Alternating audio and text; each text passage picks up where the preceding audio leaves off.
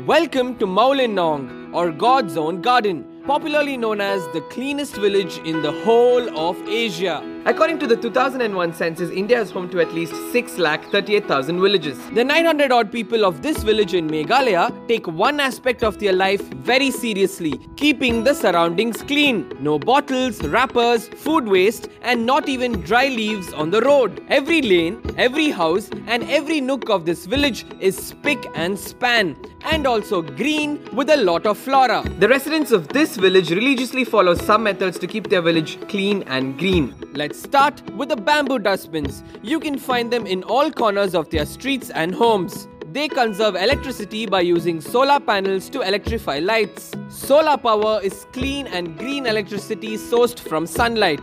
Dried leaves and flowers on the road are collected and used as fertilizers for plants. The village head has made it mandatory for all houses to have toilets and soak pits. Soak pits help to slowly seep water into the soil, a method that keeps the plants hydrated. There are also dedicated gardeners who maintain these beautiful gardens and the plants that envelop these footpaths. Each and every morning, the villagers come together to clean the village. Doing this for over 25 years has instilled the act of cleaning deeply in the hearts and minds of these people. From kids to older people, everyone in Mawlynnong takes the environment very seriously. Whenever they see dirt on the road, their first action is to sweep them away and to get rid of it. Their actions truly make me proud. Stay on the ground with me until we make it.